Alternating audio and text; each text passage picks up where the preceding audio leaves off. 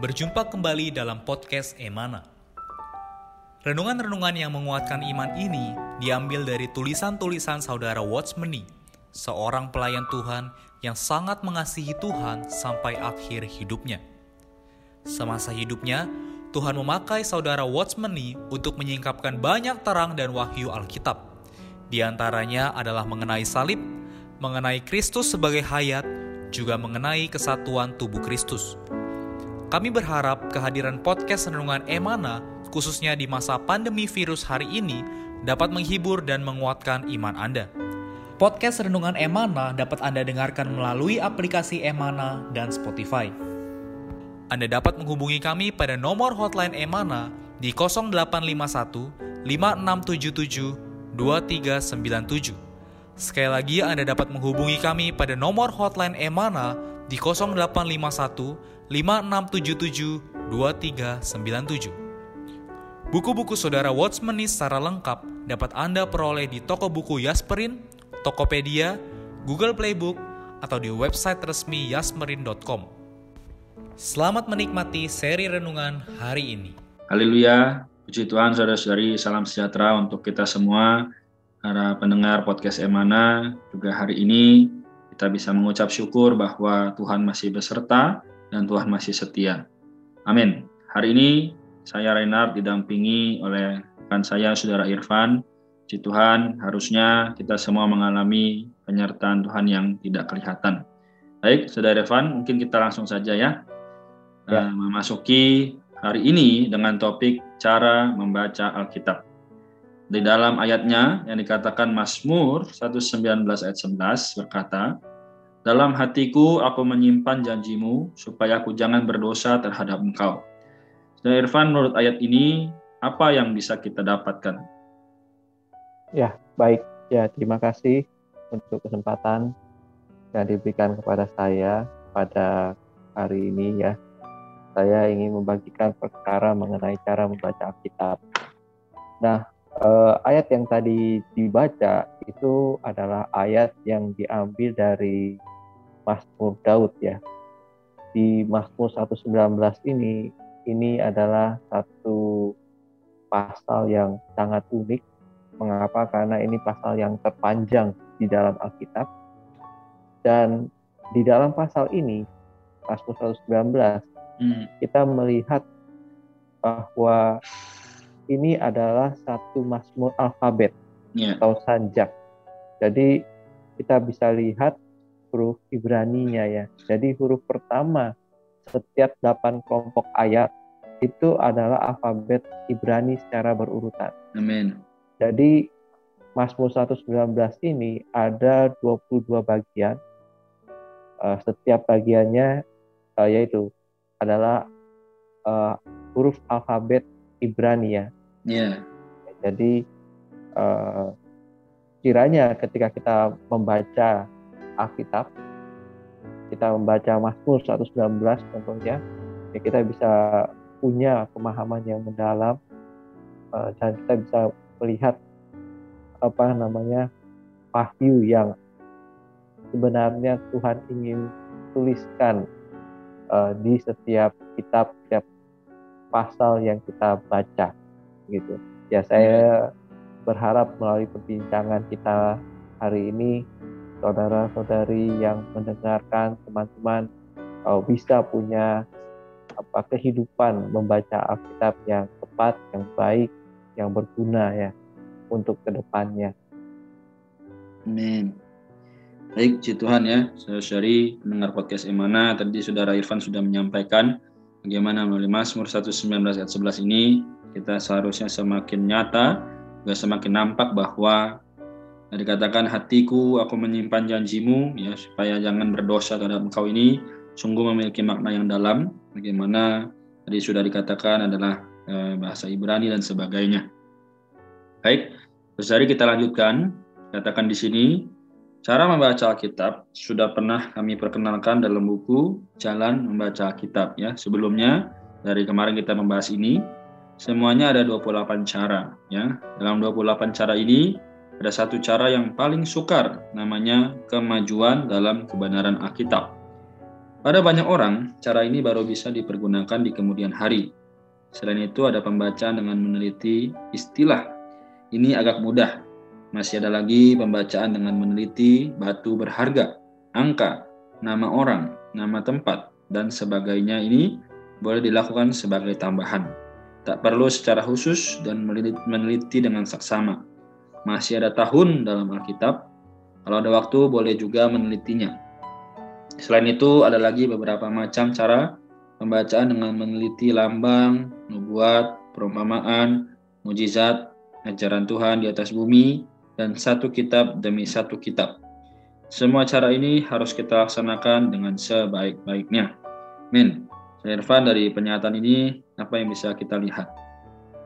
Ya, jadi benar sekali ya, kita membaca Alkitab harus benar-benar detail ya, tidak bisa sembarangan ya jadi kalau misalkan saya katakan sebenarnya ada empat prinsip dasar uh, di dalam membaca Alkitab. Yang pertama, tatkala kita membaca Alkitab, kita boleh menemukan fakta-fakta yang ada di dalam porsi bagian yang kita baca itu. Nah, kemudian yang kedua, ketika membaca, kita boleh sambil menghafal dan mengingat. Amin. Ya. Yang ketiga, menganalisis, menggabungkan dan membandingkan. Nah, yang keempat itu adalah kita berusaha saat kita membaca, kita pastikan kita mendapatkan terang Allah. Iya. Yeah. Nah, pernyataan tadi uh, bisa dikatakan ya prinsip yang ketiga ya, yaitu kita bisa menganalisa, menganalisis, meneliti uh, angkanya, tempatnya dan sebagainya ya. Nah, saya akan coba kasih contoh bagaimana kita menganalisa Mazmur 119. Ya. Yeah. Jadi Mazmur 119 ini kalau kita cari kata Taurat itu dipakai 25 kali. Nah, kata Taurat ini ada sinonimnya ya dengan kata juga kesaktian. Nah, ini hanya disebutkan sekali. Kemudian ada peringatan-peringatan ada 22 kali, ada firman itu 30 kali, kemudian ada firman-firman. Jadi yang tadi firmannya tunggal, yeah. ada lagi firman yang jamak ya, itu enam kali. Kemudian ada perintah, juga perintah-perintah, ada peraturan, ketetapan, hukum, titah, oh banyak sekali ya. Nah, bisa kita teliti satu persatu kata-kata ini. Ya, jadi uh, puji Tuhan ya melalui kita meneliti, kita menganalisa, kita coba-coba cari tahu hubungan kaitan antara satu ayat dengan ayat yang lain. Nah, kita bisa lihat sebenarnya Mazmur 119 ini kan ada 176 ayat. Kalau bisa dirangkum, kita bisa katakan Mazmur ini menggambarkan Kristus sebagai realitas Taurat, Amin. perintah-perintah, ketetapan-ketetapan, peraturan cita-cita dan hukum-hukum.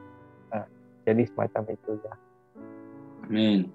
Puji Tuhan ya saudari, mungkin baru bagi beberapa saudari, tapi ini sungguh amat limpah dan kaya.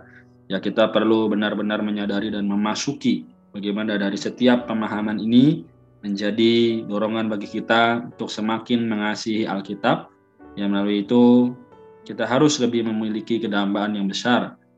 Kita harus memiliki satu tekad ya supaya bisa mengenal firman demi firman. Oke, okay. baik saudari kita lanjutkan. Sekarang mari kita mengambil contoh menyelidiki Alkitab dengan waktu satu jam sehari serta membagi waktu-waktunya. Seperti ini saudari, 20 menit pertama membaca judul khusus untuk membaca sebuah judul yang khusus seperti lambang, nubuat, perumpamaan, zaman, pengajaran Tuhan di atas bumi, atau membaca sekitab demi sekitab. Kemudian 20 menit kedua, membaca istilah 20 menit kedua dapat digunakan untuk membaca dengan meneliti istilah. Dalam Alkitab terdapat banyak sekali istilah yang khusus, seperti damai, darah, iman, sukacita, sejahtera, pengharapan, kasih, taat, kebenaran, penebusan, anugerah, dan sebagainya. Semua ini sangat bermakna. 10 menit yang ketiga, mengumpulkan data. Waktu 10 menit ini dapat digunakan secara khusus untuk mengumpulkan data-data bagi judul-judul ini. Banyak sekali judul yang terdapat dalam Alkitab, seperti penciptaan, manusia, dosa, karunia keselamatan, pertobatan, roh kudus, dilahirkan kembali, dikuduskan, dibenarkan, diampuni, pembebasan, tubuh Kristus, kedatangan Tuhan, penghakiman, keraja, penghakiman kerajaan, kekekalan, dan sebagainya. Kemudian, 10 menit keempat, menyalin Alkitab. Ini sangat bermanfaat. Menyalin Alkitab ialah menulis pemahaman baru yang Anda peroleh dari ayat-ayat Alkitab yang dibaca dengan kata-kata sendiri, namun mudah dimengerti oleh orang lain. Menyalin Alkitab dapat menyatakan berapa banyak pengenalan seseorang terhadap firman Allah. Dengan kata-kata sendiri, menyalin kata-kata para rasul merupakan persiapan bagi penguraian Alkitab. Hal-hal yang perlu diperhatikan sewaktu menyalin Alkitab ialah tidak boleh memakai kata-kata yang asal, ya asalnya tertera dalam Alkitab, tetapi harus memakai kata-kata sendiri. Nah demikian Susari, jadi melalui pembahasan mengenai cara-cara yang pembagi waktu ini, Saudara Irfan, apa yang bisa kita dapatkan? Ya, jadi saya rasa apa yang disampaikan itu sangat baik ya kalau kita bisa menerapkannya ya uh, dari apa tadi ya mengenai pembagian waktu dan sebagainya. Saya ingat satu keadaan yang cukup baik yang semoga kita semua bisa belajar daripadanya. Ya itu adalah Lukas. Ya, Lukas ini tabib ya kan.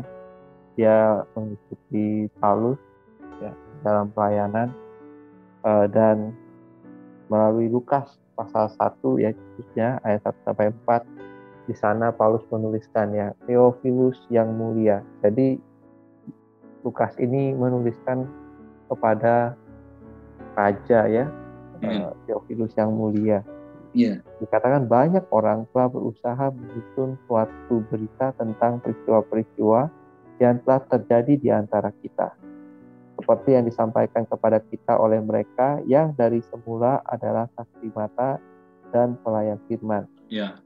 Karena itu, setelah kita apa setelah aku menyelidiki segala peristiwa itu dengan seksama dari asal mulanya, aku mengambil keputusan untuk membukukannya dengan teratur bagimu, supaya engkau dapat mengetahui bahwa segala sesuatu yang diajarkan kepadamu sungguh benar. Nah, jadi ini potongan ayatnya ya. Kiranya kita menjadi Lukas-Lukas hari ini. Kita mau menyelidiki, kita mau membukanya, kita mau beritahu kepada orang-orang sekitar kita.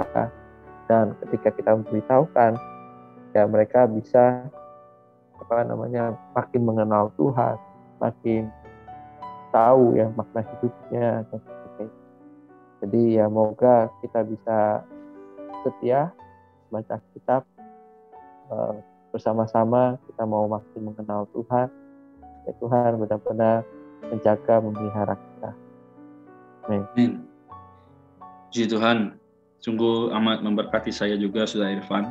Bagaimana yang saudara sampaikan ini kembali mengingatkan saya juga menegur bagaimana seharusnya saya hidup dalam sebagai orang Kristen hari ini. Saudara-saudari sekalian, moga apa yang telah kita sampaikan ini boleh menjadi satu anugerah juga pengingat bagi kita semua. Apa pun yang terjadi dalam kehidupan kita, bolehlah kita menjadikan Alkitab sebagai dasar atau standar sebagai kehidupan orang Kristen kita. Melalui cara kita membaca Alkitab, kita bisa mendapatkan kelimpahan Tuhan. Amin. Terima kasih Saudara Irfan atas waktunya. Uh, mari kita uh, bolehkah minta kepada Saudara Irfan untuk mendoakan para pendengar agar firman yang kita beritakan ini boleh membimbing setiap pendengar kepada kebenaran. Ya, baik. Mari kita berdoa. Tuhan Yesus, terima kasih Tuhan pada kesempatan ini kami bisa sharing bagaimana kami membaca Alkitab. Biarlah kau jadi hikmat kami, Kau memimpin mengarahkan kami tatkala kami membaca Alkitab, membaca firman-Mu. Kami semua dipenuhi oleh dirimu sendiri.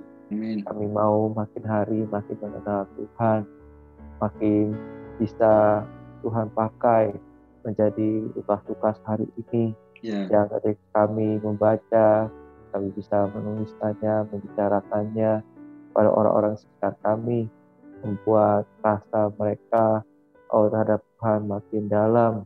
Oh Tuhan kami sungguh rindu. Tuhan kami tidak mau menyanyiakan setiap firman-Mu. Tuhan berkati kami semua di sini. Jaga kesehatan kami. Kami adalah bagi Tuhan untuk memuliakan Tuhan. Jangan lewatkan satu hari pun Tuhan dalam kehidupan kami. Oh tanpa dikau Tuhan. Amin. Amin. Puji Tuhan, terima kasih Saudara Irfan atas waktunya. Semoga ya.